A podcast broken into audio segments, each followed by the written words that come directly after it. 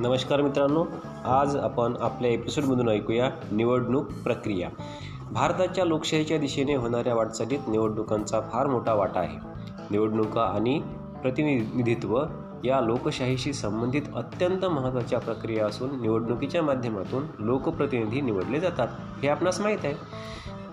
निवडणुकांमुळे सत्ता शांततामय मार्गाने बदलली जाते.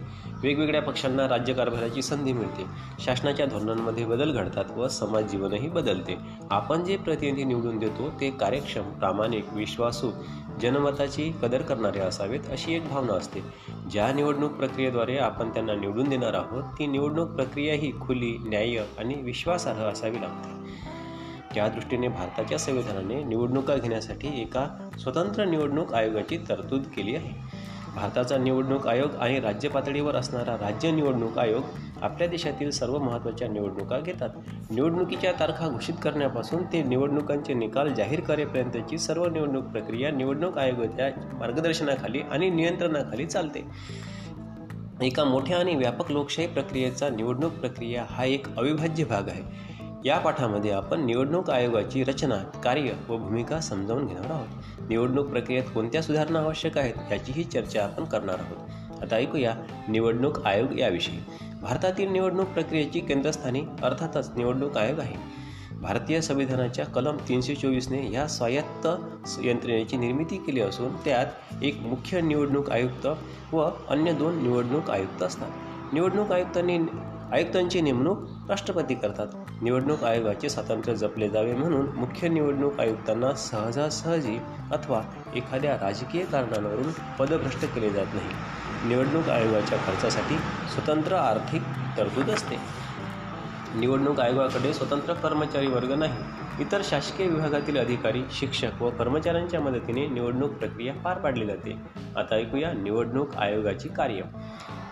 मतदार याद्या तयार करणे वयाची अठरा वर्षे पूर्ण केलेल्या प्रत्येक भारतीय नागरिकाला मतदानाचा हक्क आहे. तो बजावण्यासाठी त्याचे नाव मतदार यादीत असावे लागते. मतदार याद्या तयार करणे त्या अद्ययावत करणे नव्या मतदारांचा समावेश करणे इत्यादी कामे निवडणूक आयोग करते. मतदारांना ओळखपत्र देण्याचा अधिकार निवडणूक आयोगाला आहे. आता ऐकूया निवडणूक निवडणुकांचे वेळापत्रक व संपूर्ण कार्यक्रम ठरवणे. दुसरं काम आहे हे निवडणूक आयोगाचं. निवडणुकीचे संपूर्ण संचालन ही निवडणूक आयोगावरील जबाबदारी असल्याने कोणत्या राज्यात केव्हा व किती टप्प्यात निवडणुका घ्यायच्या हे निवडणूक आयोग ठरवते. उमेदवारांच्या अर्जांची छाननी निवडणुकांच्या तारखा जाहीर झाल्यानंतर विविध राजकीय पक्ष आपले उमेदवार निवडणुकीसाठी उभे करतात. तसेच कोणत्याही पक्षाचा पाठिंबा न घेता स्वतंत्रपणे काही उमेदवार निवडणूक लढवतात. अशा अपेक अपक्ष उमेदवारांसह निवडणूक लढवू इच्छिणाऱ्या या सर्व उमेदवारांना अर्ज भरावा लागतो व त्यात स्वतःसंबंधी सर्व माहिती द्यावी लागते. या अर्जांची काटेकोर छाननी निवडणूक आयोग करते व पात्र उमेदवारांना निवडणूक लढवण्यास परवानगी देते. आता ऐकूया राजकीय पक्षांना मान्यता देणे.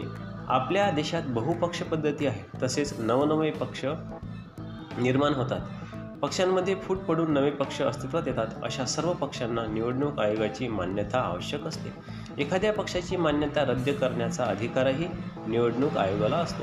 निवडणूक आयोग राजकीय पक्षांना निवडणूक चिन्ह देते. निवडणुकीसंबंधी वाद सोडवणे निवडणुकीसंबंधी काही वाद निर्माण झाल्यास ते सोडवण्याची जबाबदारी निवडणूक आयोगावर असते. त्यानुसार एखाद्या मतदारसंघात पुन्हा निवडणुका घेणे अथवा उमेदवाराची अपात्रता घोषित करणे ही कामे निवडणूक आयोगाची आहेत. मतदारसंघाची पुनर्रचना. लोकसभेतील एकूण सदस्य संघा संख्या पाचशे त्रेचाळीस आहे. हे सभासद कसे निवडून येतात? प्रत्येक सभासद एका मतदारसंघाचे प्रतिनिधित्व करतो. म्हणजे लोकसभेचे पाचशे त्रेचाळीस मतदारसंघ आहेत. हे मतदारसंघ निर्माण करण्याचे काम निवडणूक आयोगाच्या परिसीमन समितीचे म्हणजे डिलिमिटेशन कमिशनचे असते. कोणत्याही दबावाखाली न येता ही यंत्रणा तटस्थपणे मतदारसंघाची पुनर्रचना करते. आचारसंहिता म्हणजे काय? भारतातील निवडणुका जास्तीत जास्त खुल्या व न्याय्य वातावरणात होण्यासाठी निवडणूक आयोगाने स्वतंत्रपणे ज्या उपाययोजना राबवल्या आहेत त्यात आचारसंहितेचा म्हणजेच कोड ऑफ कंडक्ट समावेश करता येईल. गेल्या काही दशकांपासून निवडणूक आयोगाने आपले सर्व अधिकार वापरून निवडणुकीतील गैरप्रकारांना आळा घालण्याचा प्रयत्न केला आहे. निवडणुकीपूर्वी काही काळ व निवडणुकीच्या दरम्यान सरकार राजकीय पक्ष व मतदारांनी निवडणुकीसंबंधी कोणत्या नियमांचे पालन करावे? ते आचारसंहितेत स्पष्ट केलेले असते. या नियमांचा शासनालाही भंग करता येत नाही. गेल्या काही निवडणुकांमध्ये आचारसंहितेच्या संदर्भातील कारवायांमुळे सामान्य मतदार आश्वस्त झाल्याचे दिसते. मुक्त व न्याय्य निवडणुका घेण्यासमोरील आव्हाने. आपल्या देशाचा विस्तार व मतदारसंघा मतदारसंख्या लक्षात घेता निवडणुका घेणे हे अतिशय आव्हानात्मक काम आहे. निवडणूक आयोगाला कायद्याच्या चौकटीत राहून या आव्हानांचा सामना करावा लागतो. काही आव्हानांचा इथे उल्लेख केला आहे. उदाहरणार्थ निवडणुकांमध्ये आर्थिक गैरव्यवहार मोठ्या प्रमाणावर होत आहे. तो रोखण्यासाठी निवडणूक आयोगाला अनेक उपाययोजना कराव्या लागतात. काही उमेदवारांची गुन्हेगारी पार्श्वभूमी असूनही राजकीय पक्ष त्यांना तिकीट देतात व ते निवडूनही येतात. यामुळे राजकारणाचे गुन्हेगारीकरण तर होतेच पण त्याचबरोबर निवडणूक आयोगाला मुक्त वातावरण राखण्यात अडचणी येतात. निवडणुकांमध्ये होणारी हिंसा हेही एक मोठे आव्हान आहे. निवडणुकीदरम्यान होणाऱ्या हिंसेचे प्रमाण वाढत आहे. हिंसा रोखण्यासाठी सर्वच राजकीय पक्षांनी पुढाकार घेऊन निवडणूक आयोगाला मदत केली पाहिजे. राजकारणावर आपल्याच कुटुंबाचा प्रभाव राहील यासाठी नातेवाईकांनाच निवडणूक उमेदवारी देण्याचा प्रयत्न केला जातो. त्यामुळे प्रातिनिधिक संस्थांमध्ये कौटुंबिक मक्तेदारी निर्माण होऊ शकते. आता ऐकूया निवडणूक सुधारणा. निवडणुका ही एक सातत्याने चालणारी प्रक्रिया आहे. निवडणुकांवर लोकशाहीचे भवितव्य अवलंबून असते. योग्य सुधारणा केल्यास निवडणूक प्रक्रियेची विश्वासार्हता वाढते. इथे काही निवडणूक सुधारणा सुचवल्या आहेत. त्याचे कोणते परिणाम होतील असे तुम्हाला वाटते? एक स्त्रियांचे राजकारणातील प्रतिनिधित्व वाढवण्यासाठी राजकीय पक्षांनी उमेदवारी देतानाच पन्नास टक्के महिला उमेदवारांना उमेदवारांना द्यावी. उमेदवारी. व त्यांना निवडून आणण्याचा प्रयत्न करावा. गुन्हेगारी पार्श्वभूमी असलेल्या व्यक्तींना राजकीय पक्षांनी उमेदवारी देऊ नये. या संदर्भात न्यायालयाने दिलेल्या निर्णयाचे काटेकोर पालन करावे. निवडणुकांचा खर्च सरकारने करावा. त्यामुळे राजकीय पक्ष आर्थिक गैरव्यवहार करणार नाहीत व निवडणुकीतील पैशांचा गैरवापर थांबवता येईल.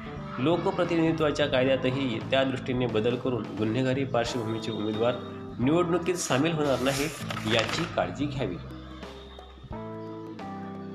आता ऐकूया आपण. माहीत आहे काय तुम्हाला यामध्ये? प्रतिनिधित्व प्रतिनिधित्व म्हणजे काय? आधुनिक लोकशाही ही प्रातिनिधिक लोकशाही आहे. लोकशाहीतील निर्णय प्रक्रियेत संपूर्ण जनतेला सामावून घेणे शक्य नाही. यातून जन जनतेने आपल्या वतीने काही लोकांना राज्यकारभार करण्यासाठी प्रतिनिधी म्हणून निवडून देण्याची पद्धत निर्माण झाली. प्रतिनिधींनी जनतेला जबाबदार राहून जनतेच्या कल्याणाला प्राधान्य देत राज्यकारभार करणे अपेक्षित असते. स्वतंत्र भारतातील पहिले निवडणूक आयुक्त सुकुमार सेन होते. एकोणीसशे एकवीस साली सेन हे ब्रिटिशकालीन भारतीय प्रशासकीय सेवेत दाखल झाले. पुढे एकोणीसशे पन्नासमध्ये निवडणूक आयोगाची स्थापना झाल्यानंतर त्यांना निवडणूक आयुक्तांचा पदभार दिला. अतिशय प्रतिकूल व कठीण परिस्थिती परिस्थितीत देखील सेन यांनी अगदी कौशल्याने आयोगाचे कामकाज सांभाळले. मतदार नोंदणीसाठी विशेष मतदार जागृती मोहीम आखण्यात येते. त्यासाठी राष्ट्रीय मतदार दिवस साजरा केला जातो. असे का करावे लागते? विचार करा. उमेदवारांना फक्त वयाची अट असताना त्यांनी इतर माहिती निवडणूक आयोगाला देणे का महत्त्वाचे आहे? उमेदवारांना त्यांच्याकडील मालमत्तेची माहिती निवडणूक आयोगाला का द्यावी लागते? असे का?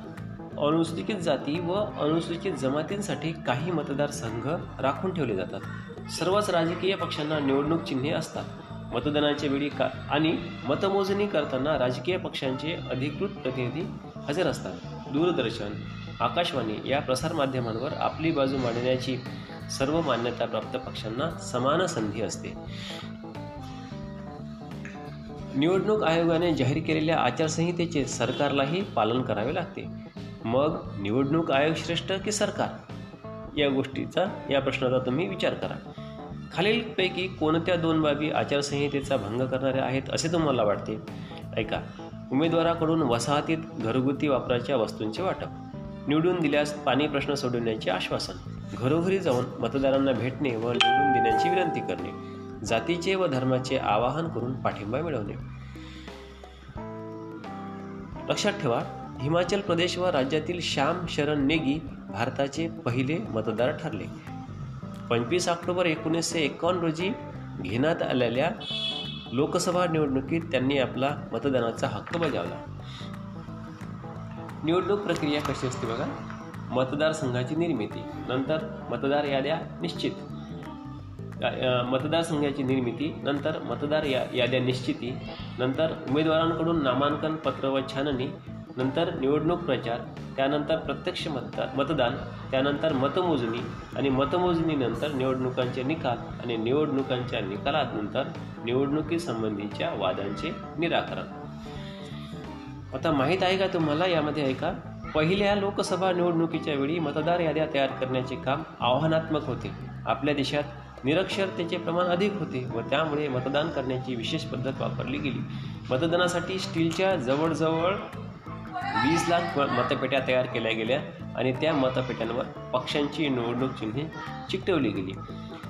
ज्या पक्षाला मतदान करायचे त्या पक्षाचे निवडणूक चिन्ह असलेल्या पेटीत मतदारांनी कोऱ्या कागदाची घडी करून टाकायची अशी पद्धत ठरवण्यात आली. त्यामुळे निरक्षर लोकांना मतदान करता आले. विचार करा घराणेशाहीमुळे राजकीय पक्षांचे कोणते नुकसान होत असेल? एक मत एक मूल्य यातून तुम्हाला काय समजते? आता ऐकूया मतपेटी ते ई व्ही एम मशीनपर्यंतचा प्रवास. स्वतंत्र भारतातील पहिली निवडणूक एकोणीसशे एक्कावन्न बावन्नमध्ये पार पडली. निवडणुकीच्या राजकारणाला व त्यातून लोकशाही व्यवस्थेला आकार देण्यास या काळात सुरुवात झाली. सुरुवातीच्या अनेक निवडणुकांमध्ये मतपेट्यांचा वापर केला जात असे. एकोणीसशे नव्वदच्या दशकापासून मात्र electronic voting machine E V M machine वापरण्यात येऊ लाग लागले. मतदान करताना यंत्राचा वापर सुरू झाल्याने अनेक बाबी साध्य करता आल्या. ई व्ही एम मशीनवर दर्शवलेल्या उमेदवारांपैकी कोणालाही मत द्यायचे नसेल तर वरीलपैकी कोणी नाही none of the above N O T A म्हणजे नोटा हा पर्याय देता येणे मतदारांना शक्य झाले दिव्यांग व्यक्तींनाही मतदान करणे सोपे होऊ लागले.